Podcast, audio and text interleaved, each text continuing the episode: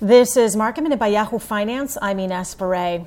Apple is up more than 4% after its 4 for 1 stock split. Tesla is up about 9% after its 5 for 1 stock split. The semis today are seeing gains. Intel is up more than 1%. Nvidia and AMD are also higher. And Amazon is up more than 2%. The markets are mixed right now with the Nasdaq up 1%, the S&P relatively flat, the Dow down about half of a percent. For more market minute news, head to yahoofinance.com.